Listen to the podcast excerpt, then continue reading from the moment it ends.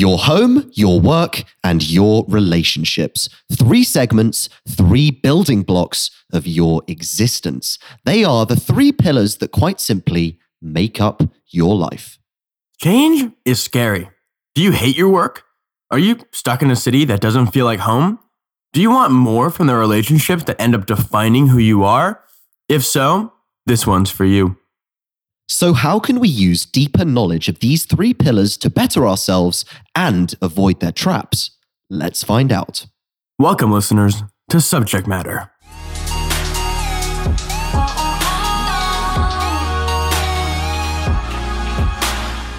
Hello and welcome to episode 14 of Subject Matter, everybody. This is the penultimate episode of season one. Tom, can you believe we're almost at the end of our 15 episode streak? You know what, Ben? 15 episodes, season arc, 14 in. It feels great to be finishing up this race, but at the same time, the finish line is probably just another new beginning. And speaking of new beginnings, I've been thinking a lot about stability recently. It's a great concept, but there can be too much of a good thing, right? As we know from subject matter, change is essential to growth. So, Ben, my question for you what is one way you shook your foundation to the core to grow this week? I'll tell you, Tom, one thing I've really had to rethink recently is Instagram. For the last four years, I've been posting it as a photographer and using it for my landscape photos. But I'm realizing I'm missing a huge opportunity to spread the message and the good gospel of subject matter. So I'm starting to treat myself as a client and use Instagram for that content. And so yesterday, I went ahead and shot four videos, bringing up to five. And now I'm going to be using Instagram in a totally different way. We've got some new videos dropping soon. Um, shout out to Nico as well, who I know listens to subject matter for all your patience and help filming yesterday. Everybody listening, watch this space.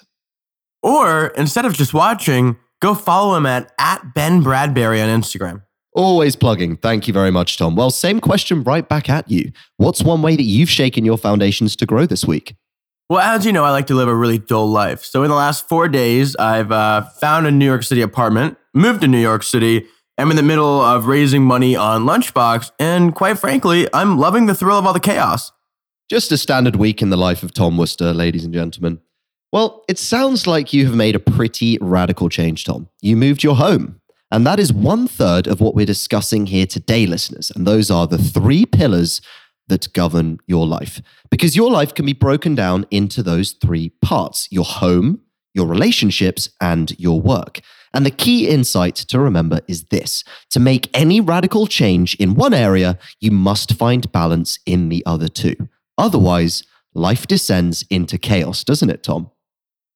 Well, yeah. For example, an entrepreneur, the smartest one in the world, who is also in a failing relationship while also trying to get a risky new venture off the ground, simply has too much in their head, too much occupying their mind space to fully grab the opportunity in front of them. So, the question is which pillars are supporting you at any given moment? This episode, we'll be looking at the strengths of deploying each of the pillars strategically viewed by examples of people throughout history who managed to do the same, along with a few cautionary tales along the way.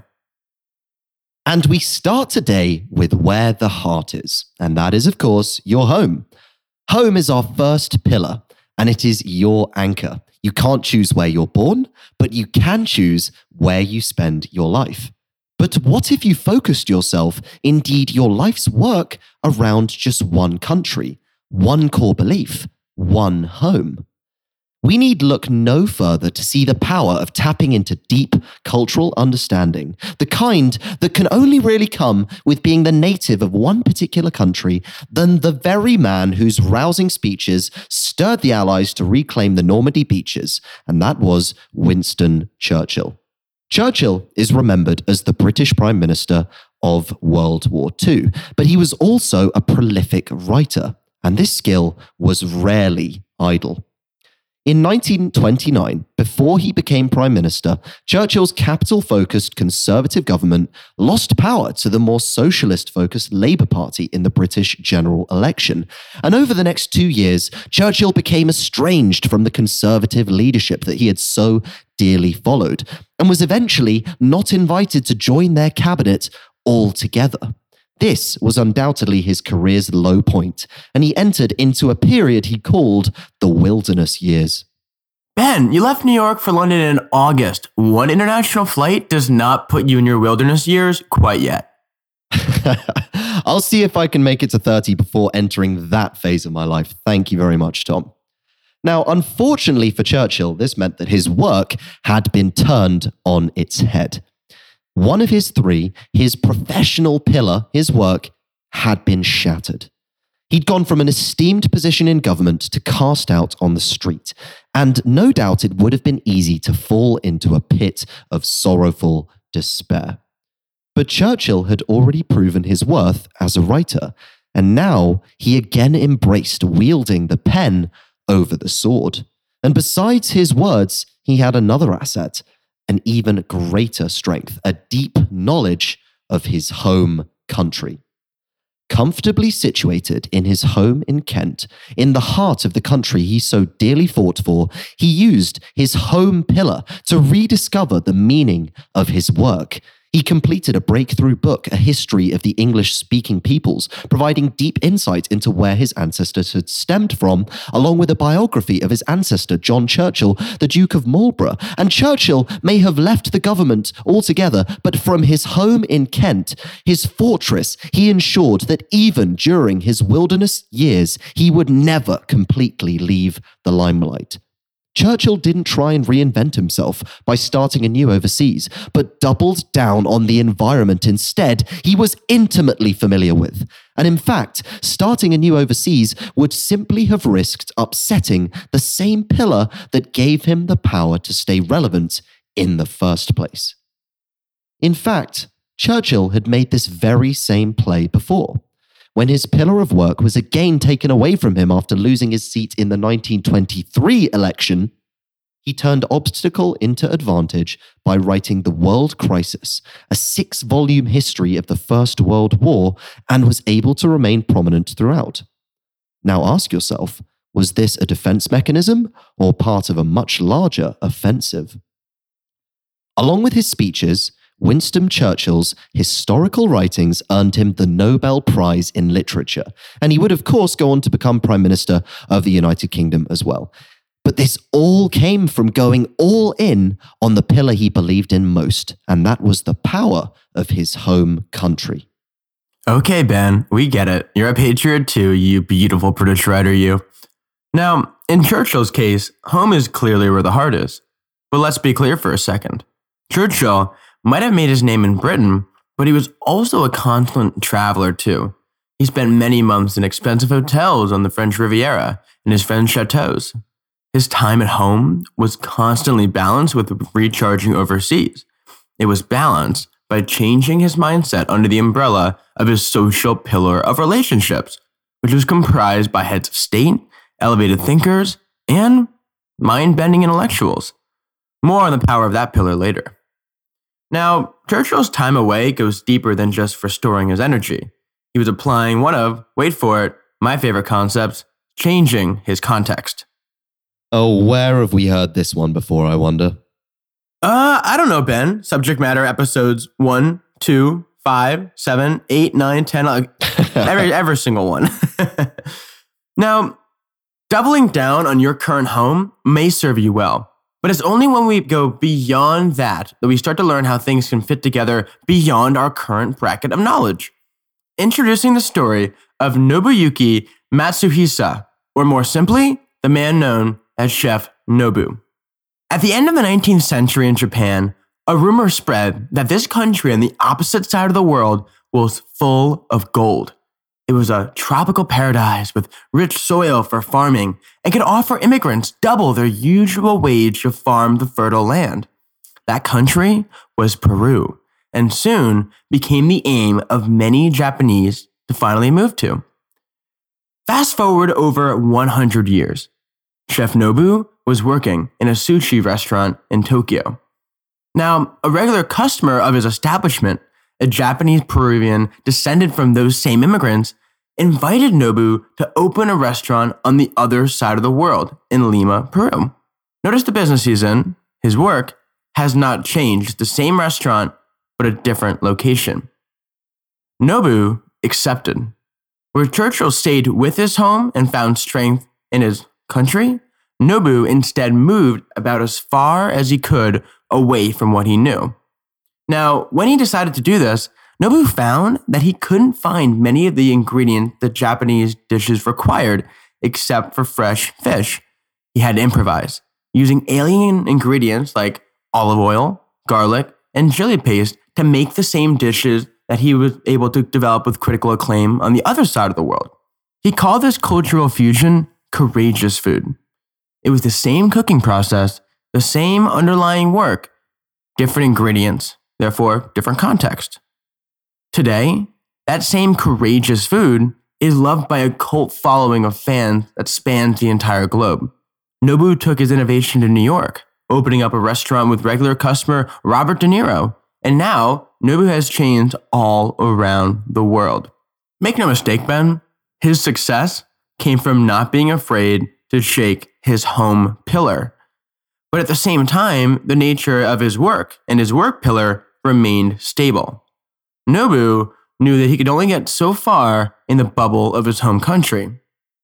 As a means of catalyzing your growth, know when it's time to step out of that bubble, even if that means traveling to the opposite side of the world.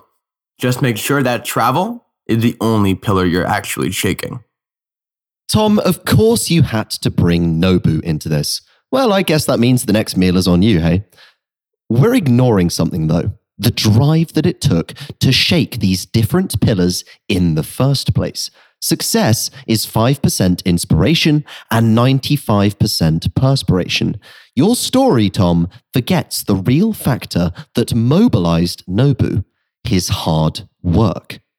Before Nobu reached superstardom, he had to hone his craft. And the real success didn't just come from switching home, it came from his work in a humble Los Angeles sushi restaurant with just six seats, where he worked for six and a half years, perfecting his unique Peruvian Japanese dishes. That second pillar of work you keep banging on about, Tom, Let's get into what the real conversation is here. How to develop that pillar into something that's stable in the first place and something you can use strategically. Now, as we'll come to see later, listeners, neither Tom or I are believers in overwork or burnout. But there is a key difference between feverishly overworking yourself and working for something you believe in. In fact, I don't think it's bad to work hard for something you care deeply about at all like we are with subject matter, recording and editing this for you on a Sunday afternoon right now. People who can push themselves to live in these environments are the ones I'd bet on for success later, frankly. Extreme people tend to get extreme results. And this phenomenon matters even more for young people because your time is worth exponentially more. The momentum you get from learning a skill just compounds over time. And it's not just a time of a day, a week, or even a year. These skills compound for a lifetime. It's not just the things you do well, too. Compounding can actually work against you. Sleeping on a bad mattress for 30 years leads you to needing back surgery and possibly developing a stoop. Be aware of the compounding effects in your life across all areas, good and bad. Poverty pays dividends. That's true, Tom. But if I learn coding when I'm 25, there's a much bigger chance I'll create something impactful than if I start at, say, 85. Hard work compounds like interest, and the earlier you do it, the more time you have for the benefits to pay off. Now, we're not asking you to work yourselves to death, listeners, but if you're lucky enough to find something under the pillar of your work that you care deeply about, well, it's in your best interests to act quickly and to make it happen. Or, put more simply, live your life today like few people will, so you can live later like few people can. The earlier that you can work out the power of this equation, specifically with compound interest, the better. While I'm far from living the life that few people can, as Ben's mentioned, I have started on my path, especially after seeing the effects of this um, my first business, Loopy Laces. We founded it in September of 2015. We were on a college campus, and there were a number of very engaged student organizations that like to identify themselves in specific ways, in this case, with their shoes. Once we realized that these shoes were a blank canvas for a product, we got started. So, after acquiring the licensing rights for organizations, after interviewing anybody on campus who would talk to us, and after putting together some bad designs, we came out with a line of organization shoelaces, which was a simple pattern, simple logo with the organization's colors. We got started, and because we did, we started to stack the odds in our favor for succeeding later on. We at least were trying things that weren't perfect yet. So we took that next step. We acquired our licensing rights. We landed on campus in January of 2016 and sold thousands of pairs of shoelaces to student organizations that had never seen them before. Bad idea, good idea, execution. Starting to work again in our favor. Fast forward 18 months later, this company had turned into 60 plus different products from shoelaces to phone cases to anything that we thought a student organization would want to buy in bulk. With this bulk merchandise play, we scaled in over 100 college campuses in 25 stores nationally.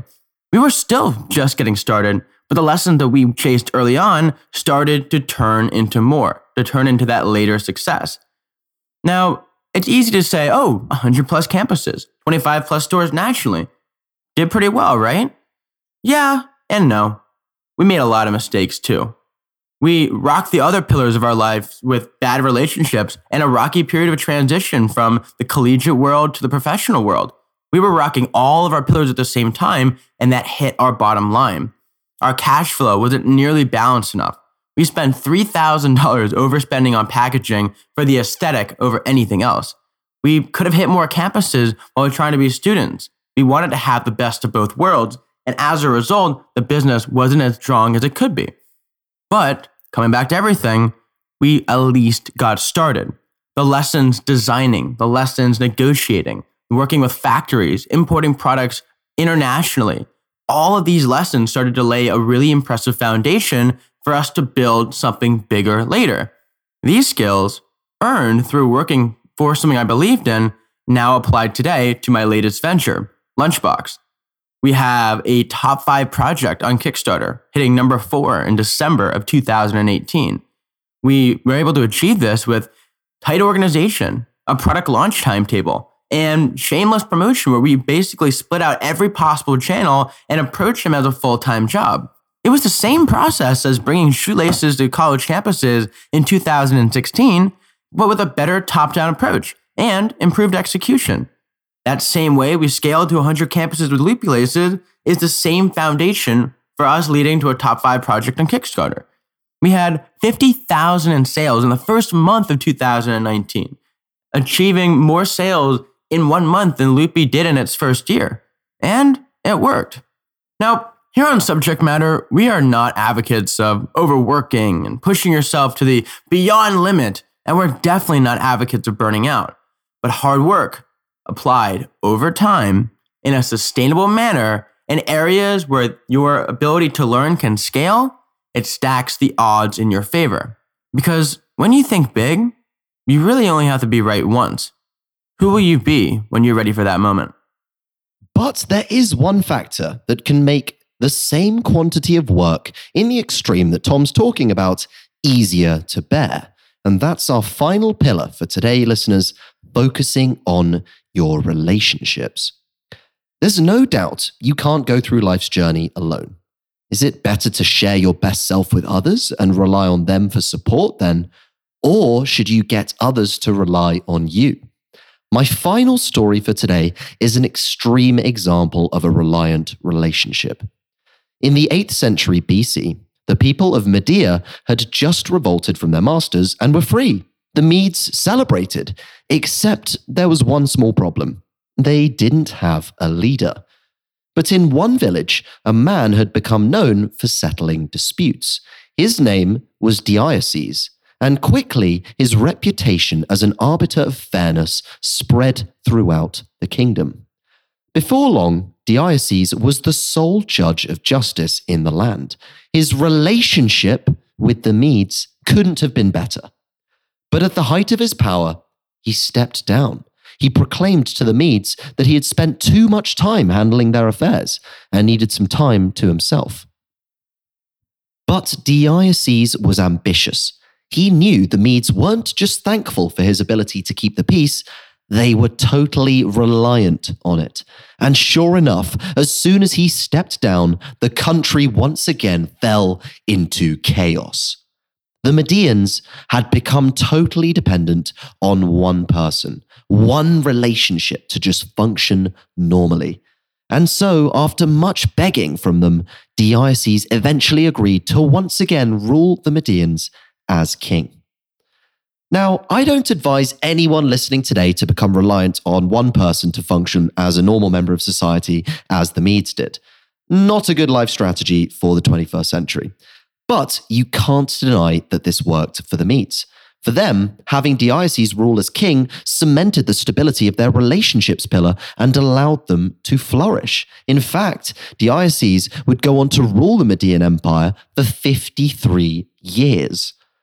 The story of Deioces might be a word of warning for anyone who risks becoming too dependent on someone, but it also provides a deeper lesson too. The Medes had found that one relationship that gave them stability, that one person, and that is a principle you can use in your life today. Who are not just the one person, but who is the handful of people that enable you to live in your peak state?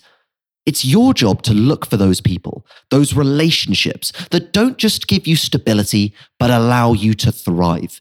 Because those relationships can be relied on to make you the best version of yourself. So, the Medians have a great case of what happens where people are fully reliant on you. But, Ben, that's not the only way to operate. What if, instead of making people hyper reliant, you're hyper transparent instead? Look at one of the people with the most prolific personal brands going right now Gary Vaynerchuk. Love him or hate him, he's got your attention. But do you know what you never have? A window into his private life. Now, Gary may be flashy with his work, but his relationships stay acutely hidden, and that's by design. Having that rock of a partner at home allows him to extend his tether and rock his pillars further and further each day. Compare that to the Obamas, when he was president, Barack was overtly welcoming of attention for not just him, but also for the First Lady Michelle and their two daughters. Their wholesome family image was certainly designed to convey the picture of stability. But which was more effective?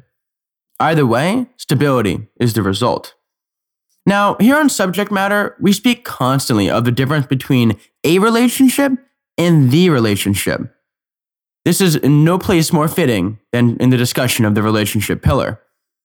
Beware of finding a relationship that undermines your worth, that leaves you racked with insecurity, and doesn't give you the ability to spend your mental bandwidth where it matters most in pursuit of growth. These relationships take a tax, and that debt is paid in the form of your happiness every day. The relationships that matter offer stability, a safe place from which to take risks, and gives you a built in support network to push ahead, whatever stands in your way. So there we have it, listeners. Three ideas, three pillars, and one path to a stable life. If you're going to make a big change in one, root the other two deep in the ground. It seems simple enough in concept, but developing each of the three to a point of stability is a challenge that spans each and every one of our lifetimes. Don't be afraid to ask yourself the tough questions to find the stability you seek. Are you grounding yourself at home only to miss opportunities? Or are you working yourself to burnout for something that you don't really believe in? Perhaps you have plenty of relationships which are taking up precious space for the relationship. These three pillars of your home, your work, and your relationships make up the sum total of what actually makes life worth living. The sum total of the things that matter. Find some kind of balance in your everyday listener so you can maximize your ability to change the world. But as always, where you choose to draw the line on the subject that matters is up to you. Where you draw the line or where you decide to place your pillars, Ben. Which one will you rock? So, thank you all for listening, everybody, and we will see you next time for the final episode of season one of Subject Matter. And if you've enjoyed what you've heard here today, we'd love if you could subscribe if you haven't already over on iTunes and give us a rating or on Spotify, Stitcher, wherever you get your podcasts. We are probably there. And we'd love to hear from you as well what you thought of the episode. You can reach Tom on Instagram at Real Tommy Bahama. You can reach me at Ben Bradbury and we would absolutely love to hear your views. So, thank you all for listening, and we will see you next time for the final episode of Subject Matter Season 1.